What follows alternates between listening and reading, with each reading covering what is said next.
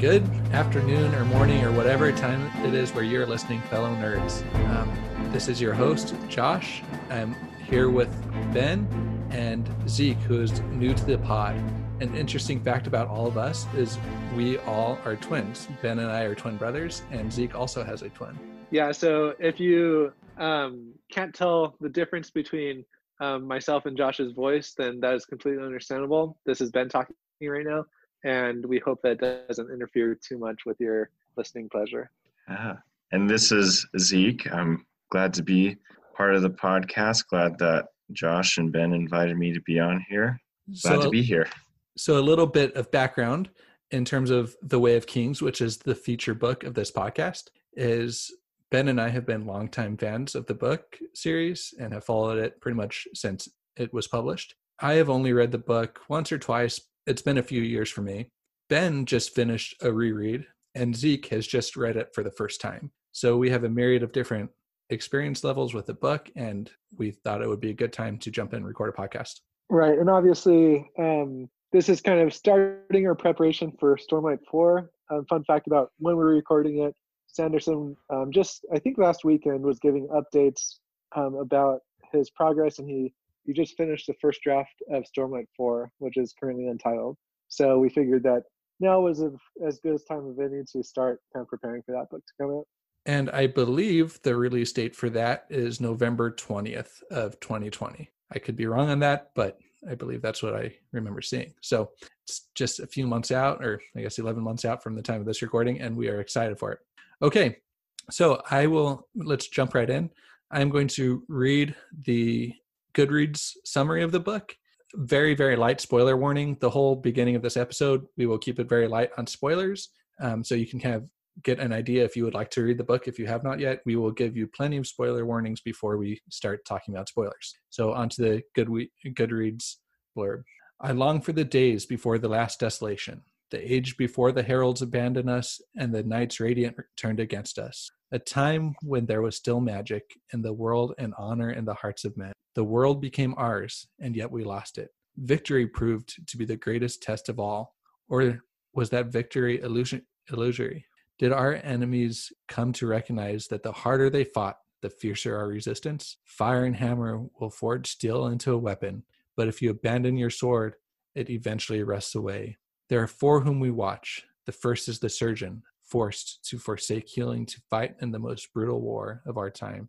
The second is the assassin, a murderer who weeps as he kills. The third is a liar, a young woman who wears a scholar's mantle over the heart of the, a thief. The last is the prince, a warlord whose eyes have opened to the ancient past as his thirst for battle wanes. The world can change. Surge binding and shard wielding can return.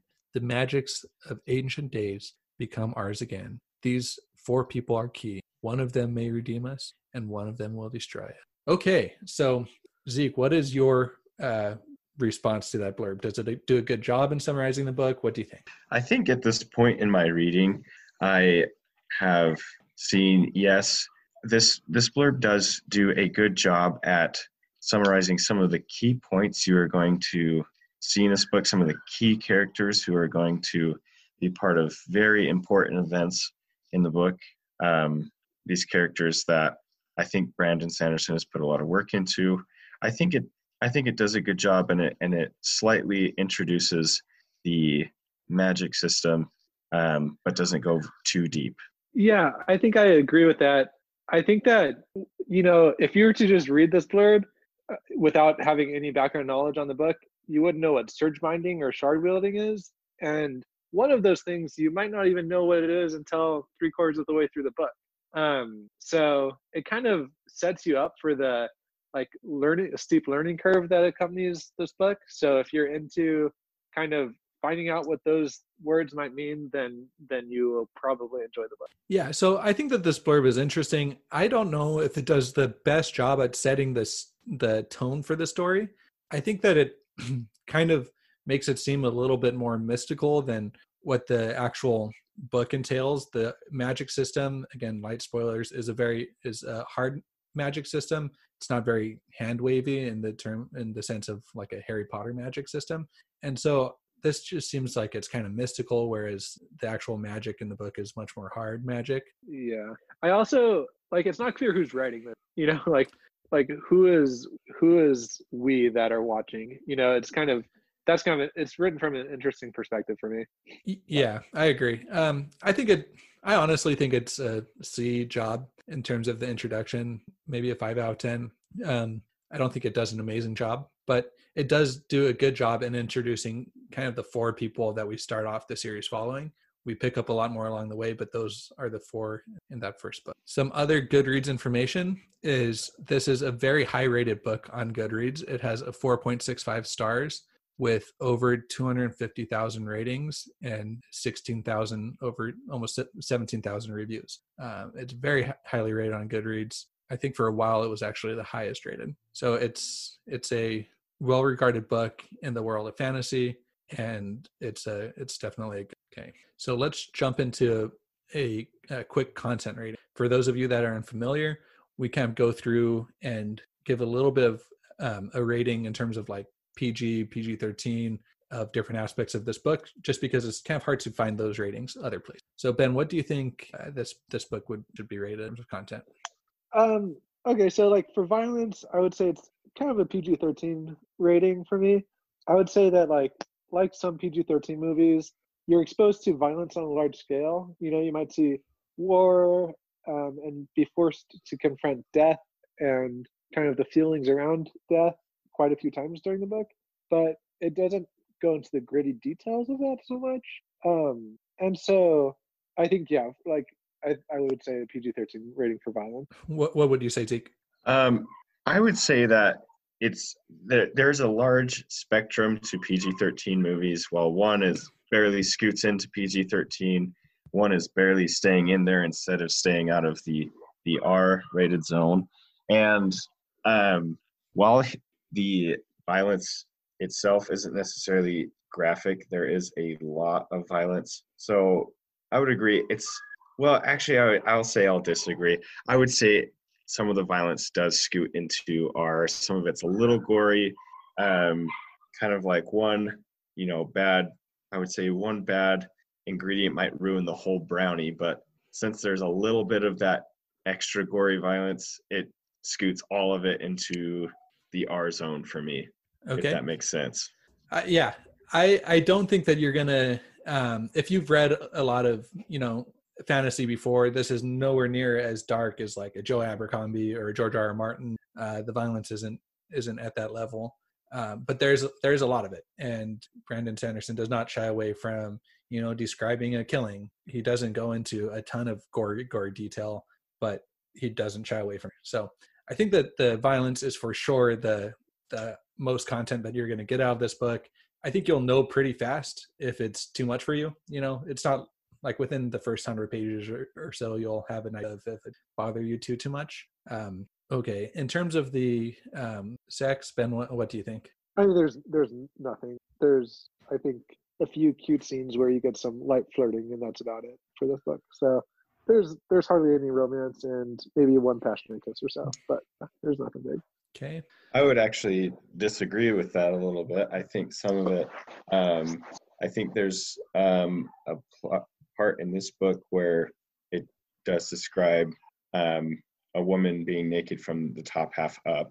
Ooh, I'm trying to remember that part now. Okay, so so some I can, des- I can see that. So some some descriptions, not uh, not overly graphic though, right? Yeah, it's not you, you it's, never. Th- this is a book that you could read on the train, and uh, nobody's gonna think you're some sort of yeah creep. It's not Fifty Shades of Grey. It is. Um, There is some detail in there, but it is not, you know, getting heavy in the book at all. There is some flirting, but it's, I, in my opinion, it's a little more than just, you know, sunshine and daisies. Yeah. um, in terms of swears, there's really not a whole lot of swears. Um, maybe there's some in-world swears, meaning like the Wheel of Time kind of popularized. They say swears that pertain to the world. I don't really want to ruin them for you because some of them are kind of funny. Um, beyond beyond beyond that, maybe damn or hell in there, but nothing nothing crazy. So you don't need to worry too much about that. Okay. Any other any last thoughts on that content rating? I think that's accurate. I will say, if you've read a series like Wheel of Time, it's about like Wheel of Time, I'd say, in terms of uh, violence and sexual content and swears, about on that level. So if you read that series or any book in that series, I think that you're, you'll have a pretty good understanding. Okay, moving on. So now we are going to get into spoilers. So if you have not read the book and you are planning on reading the book, or you do not want spoilers, now would be a good time to go uh, buy the book and read it. Um, if you want to, I, I would recommend it. I think it's a great book. It is a large book. It is a long book. And it might not be the best first introduction to Brandon Sanderson, um, but it is a it is a really good book. If you've read any of Sanderson's other books, I would highly recommend it. Okay, so let us start with the premise. So, Ben, would you like to introduce the premise for us? Yeah, so to try and summarize the premise in a book like this that is kind of an epic fantasy, it's kind of hard. I would say just this book, you're looking at a young man um, named Kaladin, who's our protagonist, and he was trained to be a surgeon by his father, but he also has these inclinations towards war, and he's very good at fighting. And so you kind of have these two conflicting um, parts to him that kind of motivate his character throughout the whole book. And you see that um, kind of drive much of the story. Um, and so I think that the premise is is pretty strong in that regard, that it's kind of focused on this character who um, is trying to overcome um, his drive to fight and protect those that he loves, while also trying to um, help and heal people. Okay, Zeke, would you agree that's a good a good summary of the premise? Yeah, I think it's a pretty good premise um, with um, this surgeon turned warrior. Um, I would say that a lot of the book is spent on him really deciding on who he is going to be, um, and that is one of those key themes presented in this book, is how your personal choice affects who you become. Very nice. Yeah, I think that's a good premise. I think that the the as a uh, kind of broad thing, Sanderson kind of picks one person to be the protagonist, the main main protagonist of the book, and so a lot of what we're saying pertains to Kaladin. Um, I think that the premise is cool. It's a it's a cool kind of unique introduction to this world. Um, it's also kind of from the crown boot soldier uh, perspective, although you do also get other perspectives throughout the book. But I say it's a strong. Yeah. Okay. The plot. The plot is kind of, I wouldn't say all over the place, but if you have not read uh, a lot of epic, epic fantasy before, it can get overwhelming, especially at the beginning of the book. At the ending of the book, I think that the pacing is a little bit better, but I do think that this book starts off a little bit slowly. I know a few people who have read the first few chapters and putting the book down because they kind of just get bored by it, but it it has a big world to introduce. Yeah, um, so I would give the plot, just looking at this book, I mean, I would probably give it a six out of ten maybe. I think it's I think it's kind of buoyed up by the, the world that's been built and the characters that you follow. Um, but I, I don't think that the plot is the strongest point for the, if we're just looking at this book alone, as a standalone book. So So yeah, my rating for plot is six out of ten. I don't think we gave the premise a rating. I would say the premise is a strong eight and a half or nine. Um, to kind of go back to that. But yeah, those are that's my rating for premise and plot. Yeah, I would agree that for the plot, that the world building as part of this story is is one of the strong points. But um, too much of a good thing can be a bad thing. I think with uh, with this world building, sometimes I found myself getting a little bit lost in. in Brandon Sanderson's world and wondering where I actually was in the story and what was actually going on. Um, so while the, the world building is great and a very strong point, um, it also kind of turns into one of the book's weaknesses for me.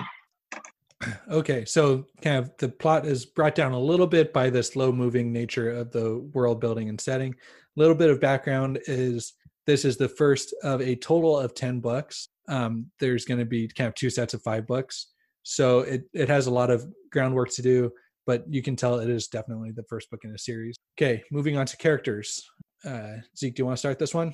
Let's focus on, let's start by focusing on our main character, Kaladin. Okay, so Kaladin, um, in my mind, is kind of your classic protagonist. He's somebody who is very conscious of his actions. He wants to help those around him. He, um, is not, he doesn't have very many very many, if any, uh, evil or even mischievous notions. He just wants to um, focus on helping those around him. You see him throughout the book finding those who are in positions that are are extremely challenging and and difficult to deal with. And, and Kaladin, oftentimes throughout the book, focuses on trying to help them, and that becomes his drive, uh, is is helping them up the ladder, per se. He wants to help them improve their, their situations. He wants to protect them. And so, um, but he does go through a lot of ups and downs, um, multiple times. It's not just once. Um, it's, he's, I guess he's not a, a one loop roller coaster. He's, he goes through a lot of different things that, that I think are very relatable. I think Kaladin is one of those characters that many people could identify with. Um, he is not idealized in, in some aspects. He, in some ways, he is very kind of stuck to the protagonist side of things. He, he always tries to do the right thing, but as far as his, um, challenges go, he seems to be very human. He he's very relatable to how he experiences and how he suffers through those trials. And so I think that's a very strong part of of Kaladin, and and he really is, in my opinion, my favorite character in this book. Um, I think that kind of if we um, look at Kaladin as a character, I think he's one of the only characters that I've read in fantasy that is purposefully written to have depression, um, kind of like chronic depression. And when I first kind of, I like was reading like Reddit reviews about it, and I was like, well, of course he has depression. He was like sold as a slave, and like all of his friends were killed, and like all these terrible things have happened to him. But on the reread that I just did, I realized that he kind of had a melancholy um, experience as a child. Um, when we kind of um, kind of hear him as a youth, he would go through these melancholy moods that his brother Tien would be able to um, kind of cure him of. And so it made me realize just how much of um, how well thought out that was for Sanderson to have kind of built out a character with depression and um, not stigmatized it and not glossed over it. I think that, I mean, it's just, it's awesome to have read a character that, that um, is that has that as part of his personality and his drive. So. Yeah, I'll agree. I think it's really hard when you're writing a character with a trait like that to not have the trait be the character. I think that this yeah. is, it, it's easy to get pulled into just describing, um, in this instance, his depression, and everything is focused on that. But that's not how life is. That's not how people are. And I think that Sanderson does a really good job in this and not having his depression define him as a character. He still has a lot of other motivations and a lot of other reasons that why he does what he does. I will push back a little bit on on what Zeke said about him never really having temptations to do evil. Well, I don't think necessarily he has evil temptations. I do think that he has a lot that he has to um, combat with how he views like the Light Eyes, his relationship to them, his hatred of them. And I think that that is, that's an important part of his character that kind of leads him to make some poor decisions and have maybe some outlooks that he shouldn't have or needs to adjust throughout the book. Yeah, I guess if we consider bias being a sin, then yes, he he has a sin or two. Well, he well, a... he, he kind of has that be a a a motivation for him to kind of, you know, do some not so great things throughout the first book too. Right? That's that's true, but I, it's it's, yeah, it's so small for me that I. I can't, I don't know. I, I feel like I just can't hold it against him when I myself have my own biases against people. Yeah, and I think that those biases aren't unfounded either. Like, the thing is with Kaladin is he looked up to the Light Eyes and he thought they're kind of infallible in his youth. And then, like, his first experience is the High Lord or whatever that comes into his town and totally just, like, destroyed his life. And then, like, he was like, okay, maybe that's just that one Light Eyes that, that doesn't, that doesn't, you know, really represent the whole. And then he looks up to Amaram, and then Amaram just kills all of his friends. So, like, you know, his, his biases aren't unfounded, but that's still it's still something he has to work through. I agree. Okay, trivia question: what was the Light Eye's name that came into Kaladin's oh, town? I knew you were going to ask this. I think I know uh, it. Okay, let's hear it, Zeke. It's Roshone, Roshone, R O S H O N E. I believe that is correct. That, yeah, that sounds right. Nice. Yep. Very nice. Bonus question, what is the name of Kaladin's town that he grew up in? I know this one too. All right, Zeke, let's, let's hear it. Hearthstone. Very nice. Very nice. Okay. Uh, yeah. Kind of a very Two Rivers, if you're looking at Wheel of Time, or um, even even the Shire, kind of just small, smaller town that is kind of coming up. Um, let's touch base on some of our other characters. We do not have to go quite as in-depth, but let's talk about Shallan, the four that the kind of blur mentioned. Let's talk about Shallan, Szeth, Dalinar. Yeah, let's let's keep it. So let's talk about Shallan first. Well, I think overall, I I love um, that Sanderson, you could tell, really had these characters built out. He doesn't necessarily necessarily show that in the first book, um, but you can tell that there's been a lot of thought put into these characters, and each of them kind of has a um, has a lot of unique things about them that make them interesting to follow. I would I would agree. And, and first off, but I mean with with Shallan and, and with any other book that really has multiple core characters that aren't in the same place at the same time, and so their chapters don't include each other, it can it, it it's a hard um thing to juggle all those characters. And and I'll be honest, I found myself bored at the beginning with with Shallan's character uh of in in the book of Way of Kings. Um it, it Sanderson flip-flops between Kaladin and, and Shallan, and Kaladin's chapters at the beginning are are interesting. There's a lot going on, and then it switches to Shallan, and it's it, it's a much more slow paced, and it and it feels like you're watching an action scene in a movie, and all of a sudden they're they're walking through the mall, and then you switch back and it's the action scene again. And and, and so for me, it was it was a little bit of a, it's like you're letting gas out of my tank, you know, when I when I would get to Shallan's chapters, and and and, and that w- those would be moments for me that I would really consider putting the book down for the time, so and, and take a break from reading it, is when I would hit those chapters. Okay, so I feel like maybe what we're hearing is that characters are strong, but pacing maybe not so much. Yes, I would I would say that was what I would be saying in a very short sentence. Yeah, I, I agree with that. I think uh, to kind of, we can kind of move through these categories a, a bit faster maybe. I would say that the characters are awesome, but realistically, this book could have been done in five hundred pages instead of whatever it is, a thousand pages. Um, I think that, so I think characters, I would give like a strong seven and a half, eight out of ten, with a few standout characters being nine or ten out of ten, nine out of ten or ten out of ten. Um, but pacing, I was like Zeke, you know, especially on a reread, you're just like, all right, cool, we're back to Shallan, Shallan studying with Jas- with Jasnah in a library. Like, this is cool. I guess I just want to skip this chapter and go back to Kaladin. So, so one really compelling part of Shallan's arc that I liked was her relationship with. Okay, you guys are gonna have to help me out with the. Uh, Ooh, what's the? Yeah, what's his name? Dang. What? With the, oh, he's the the fake Ardent. Yeah, with the Ardent. Yes. he's. It starts with a K, I believe. Dang, I need to do a better job of remembering names in these books. Yeah, so I really liked her relationship with Capsule. Um, and I thought that that was an interesting dynamic slash friendship, and I was I was pretty engaged with that. All right, uh, let's go through. Let's just touch really quick on Dalinar. I really like Dalinar. You could tell that he had a troubled past and that he was trying to put it behind him. I thought it was pretty compelling. I thought it was a good way to kind of see uh, foiled with Kaladin, and kind of get exposed to different viewpoints of the world that you weren't getting through. Or yeah, Dalinar. I'll admit, at first I was a little frustrated because I thought Sanderson just painted him the same color as Kaladin, but as you read further, you see that he's really not the same personality type at all. And finally, Szeth, I thought that his completely different culture um, was a really cool way to introduce him.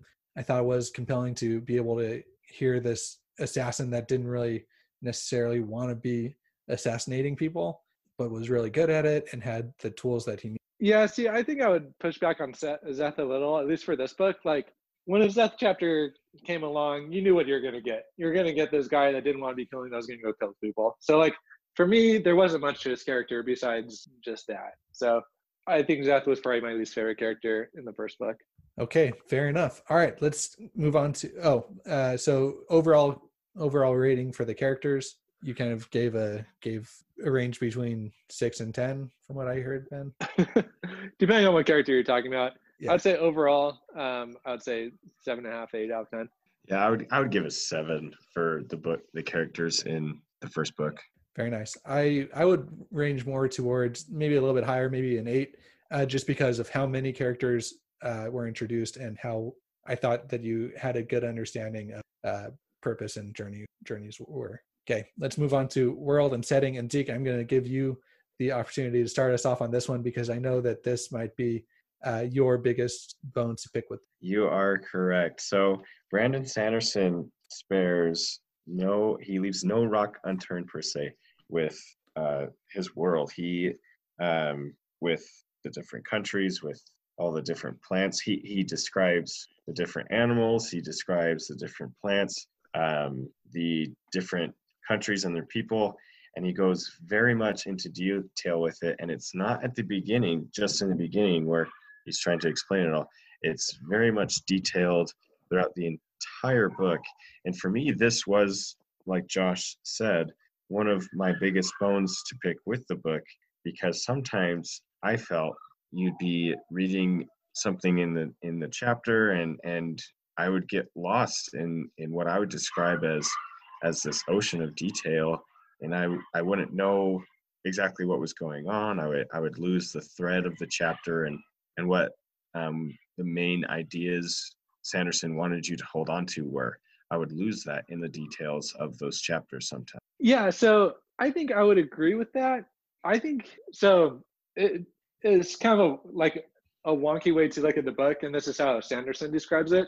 He describes each of these books as being three books combined into one that are separated um, throughout each of those books by interludes. And I feel like those interludes were sometimes super hard to get through. They were about like characters that you never seen before and probably weren't going to see again. And um, and they're about parts of the world that you might not care about. And they would often happen after something super exciting because that was how you set it up, which was definitely a stylistic choice. Like you would have something major happen and you would be left like, oh, what in the world just happened?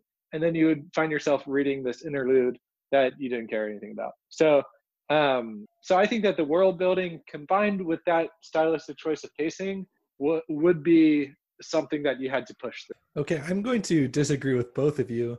Um, it has been a while since I've read these books. However, I think that nobody besides maybe Robert Jordan has done a as good of a job as establishing the world as Brandon Sanderson. While I agree, well, okay, I should say uh, Tolkien in there has, for sure, you know, he has a world built out. But besides Tolkien and Jordan, I think that Sanderson kind of takes the cake and maybe in some ways beats beats them out. And while that can uh, slow down the pacing of the book and uh, kind of interrupt the action, I think that when you're picking up a tome this big and diving into this world that is this large, I think that's kind of what you are signing up for. And so I think that, in my view, this is the best part of the book. Um, but I am I, I really like it. So if if you are not up for, you know, these type of worlds being established and the time that that takes necessarily, then I could see how you might not like it, but I thought it's probably the strongest part of them. Um, so I think, look at, I remember being in a lecture with Sanderson when he was describing that they had like an internal Wikipedia page set up for Stormlight that like would detail all of the currencies and all of the calendars and all of like all this information that obviously Sanderson cares a lot about and has put a lot of thought into that the average reader cares nothing about. So yes, like you're signing up for like a certain amount of world building, and I thought some details of it were amazing and other details just I, I couldn't care about. Yeah, I agree. And, and I think um, there are two ends of this spectrum with world building. One is creating a world off of something that is already very, very familiar with with us, like with uh, J K Rowling setting up Harry Potter in in um, London or in England in the eighties, where m- most of the world is something we already understand. And then the opposite is Sanderson and Tolkien, who are building this brand new world and have to describe every single detail. Um, and while it's very creative, it's it's not everybody's cup of tea. Yeah. I, you know what, I will say, and this is like light spoilers for the third book, I will say that the payoff came for me in the third, at the end of the third book for this, but that's all I'm going to say about about the world building. And, and I will say, when you are comparing, you know, this book to Tolkien, I think that's a that's a really good thing. You know, that's comparing him with arguably the greatest fantasy author of all time. And so it might not be for everyone. And if you are just in the mood for fast, epic, you know, fast, there's a, a lot of epicness in this, which we'll get to later. But, but if you're just in the mood but, for a fast story, then maybe not for you. But the thing is, to push back on that, like, I feel like, I, I forget how long exactly Lord of the Rings trilogy is, but I feel like all three of those books could fit into the first book. So like, how did Tolkien build such like a compelling world that you could really see? And he did it in like a third of the pages. You know what I mean? Well, that like, I mean, I mean the plot of Lord of the Rings, you know, is much more linear and not as, you know, it's following way fewer characters and it's not doing nearly as much in terms of what's going on in fair. the world. So, okay, um, let's let's move on past that. I I do think that if you like epic fantasy, if you have read The Wheel of Time, if that's how you're getting exposed to Sanderson is by him finishing The Wheel of Time, then you're getting something similar with the descriptions and with the building of. If you have never read this type of fantasy before, then it will be a hurdle that you have to. Is that something we can yeah, all, fair all enough. agree on? Okay. Yes, I would agree. All right. So let's get to pacing. Um, Ben, you alluded to kind of the way that Sanderson has uh, chosen to lay out these books um, and how sometimes that worked for you, sometimes it didn't. Um, what is your overall rating on pacing? I think I'm gonna go six out of ten on pacing. I think that um he did what he was trying to do really well, and I just didn't like what he tried to do with it. So six out of ten. Okay, Zeke. I would I would go even lower, like three or four out of ten. I'm gonna be honest. Um the pacing in this book was extremely slow for me. Um and it seemed like it was stalled, you know, in the air for for six hundred pages or something like that. It felt very long to me. Um, and, and I mean, I read this book in a week. I blazed through it, but I remember during this experience that much of the time I was really frustrated with the pacing and with how slow everything was. And I felt at the end of every chapter, I'm like, when is something big actually going to happen? When is something going to change? And, and it took a while for anything really to happen. And, and the end of the book is great. It's, it's a great ending. And, but it, I felt like it took so long to get there that I'm questioning myself, was it really even worth it at the end? And, and, I, and I would say a tentative yes, because it's a great story, but it really, the pacing for me was really bad. Okay. Um, it's been a lot of years for me since I've read this. So I think that this is the part where I'm least qualified to speak on, but I remember uh, the last few hundred pages of this book just being enthralled. And I think I read, you know, the last few hundred pages, almost one sitting. Um, so it, there was a lot of buildup, but I thought that the the last, all the climactic scenes were done wonderfully. And, but I will agree that it's been a long time, so I'm probably just remembering, you know, those very epic scenes that, that were very well paced. So, okay. All right. Let's do uh, pros. So um, I'll start off us off on this one. Sanderson, in a few lectures I've I've heard and seen, is he, he talks about his uh, writing style as being like a clear window um, to where he is just trying to allow you to look through his words on the page to what is going on in the world.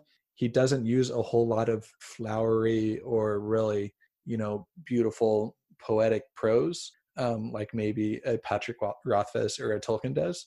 Um, But I think that that allows you to be in this in the story. But if you're going here for a feat of literature in which you go through, you know, poetry and and amazing prose, then it's probably not what you're going to find here. Yeah, I think I think I agree wholeheartedly with that. I do think that the ideas contained in the book are awesome. You know, I think I I feel like it's kind of shaped my worldview almost for certain things. Um, like, can you really help people by by hurting other people? You know, so I feel like the ideas that he explores are amazing, but they're done in the simplest words possible. Yeah, there isn't a whole lot of metaphor or allusions in in his his writing style. It's very, um, I could say, I, I guess it's how you might think of how a man thinks. It's it's very direct with a lot of ideas. So I think overall rating for pros would be, I don't know. To me, it doesn't take away from the book. Like, I've read some books that, um, like, I really can't stand how many times they say, like, a certain phrase. Um, so I'll say, I'll say a six out of ten again, because it didn't detract from the book, but it didn't out either. So I think that the, what this book benefited from was uh, Tor doing an amazing job in editing it and making sure that none of, uh, you know, no s- silly errors slip through or anything like that. You could tell that this is kind of their hallmark series, and so they put a lot of effort into making sure that the book at least is edited well, uh, and you don't have a lot of, like you were saying, Ben, repeated phrases or things of that nature. Okay, so let's start with, let's go over depth briefly. Ben, do you want to start on this one?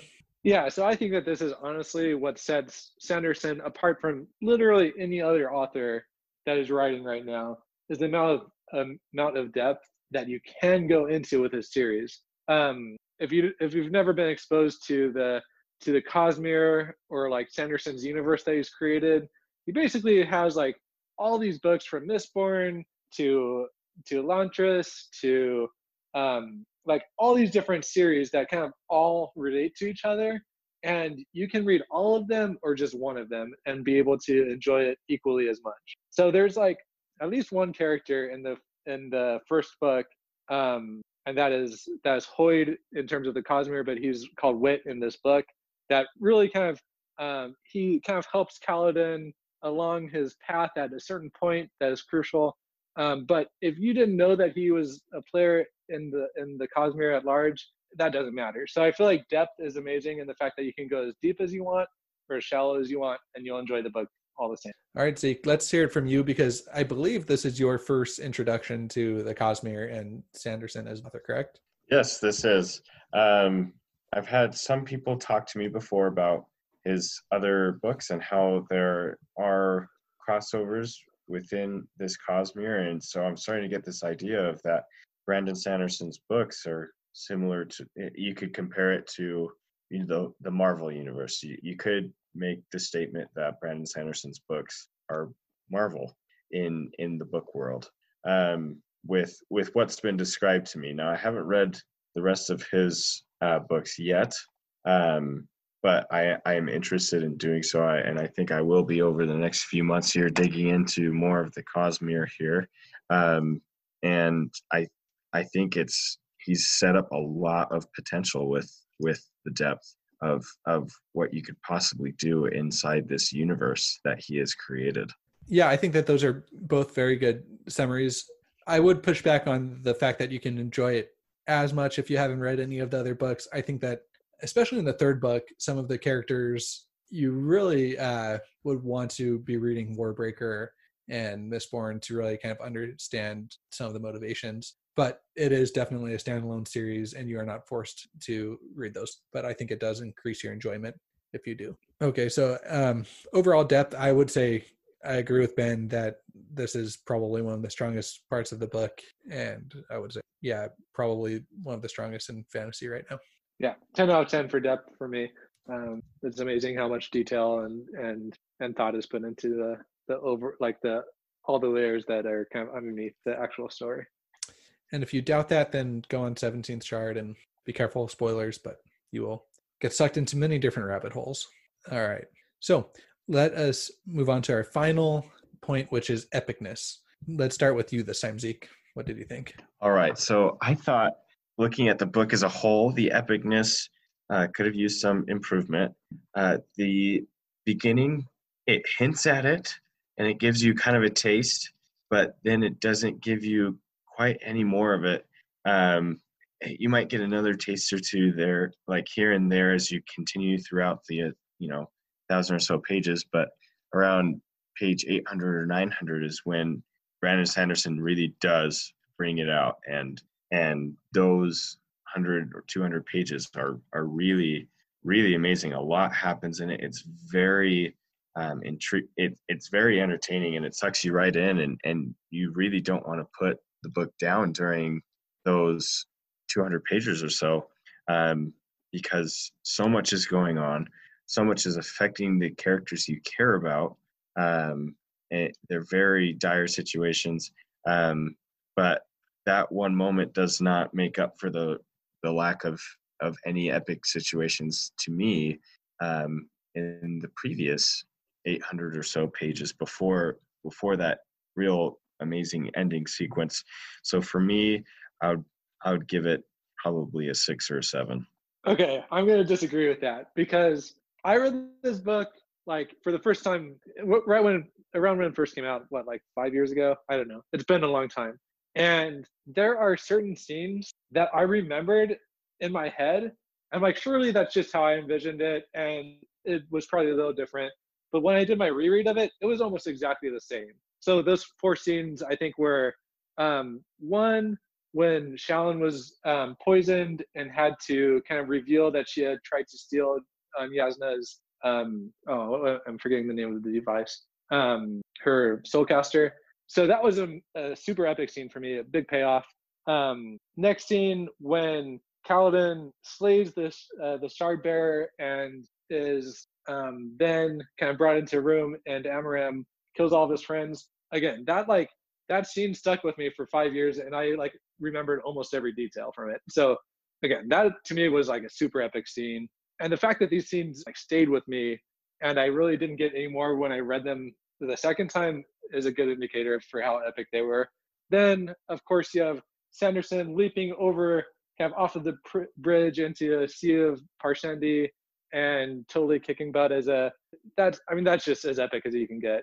And then finally, when um, Dalinar kind of throws down the Shardblade to buy um, all the um, all the bridge bearers their their freedom, you can't really get better than that. So, like, those epic scenes, granted, most of them take place in the final three hundred pages of the book, but to me, if I can remember those scenes with that much detail five years after I read the book, that's that's pretty awesome. I, I would agree that those are epic scenes throughout the book, but I I feel different about how epic those are. It's the I, I would say that the gravity of some of those scenes to me just didn't hit quite as hard as towards the end of the book when you have uh, Sadius's betrayal of Dalinar. That, for me personally, really hit hard, and that was, for me, probably the craziest and most epic moment of of Way of Kings. Yeah, I could I could see that.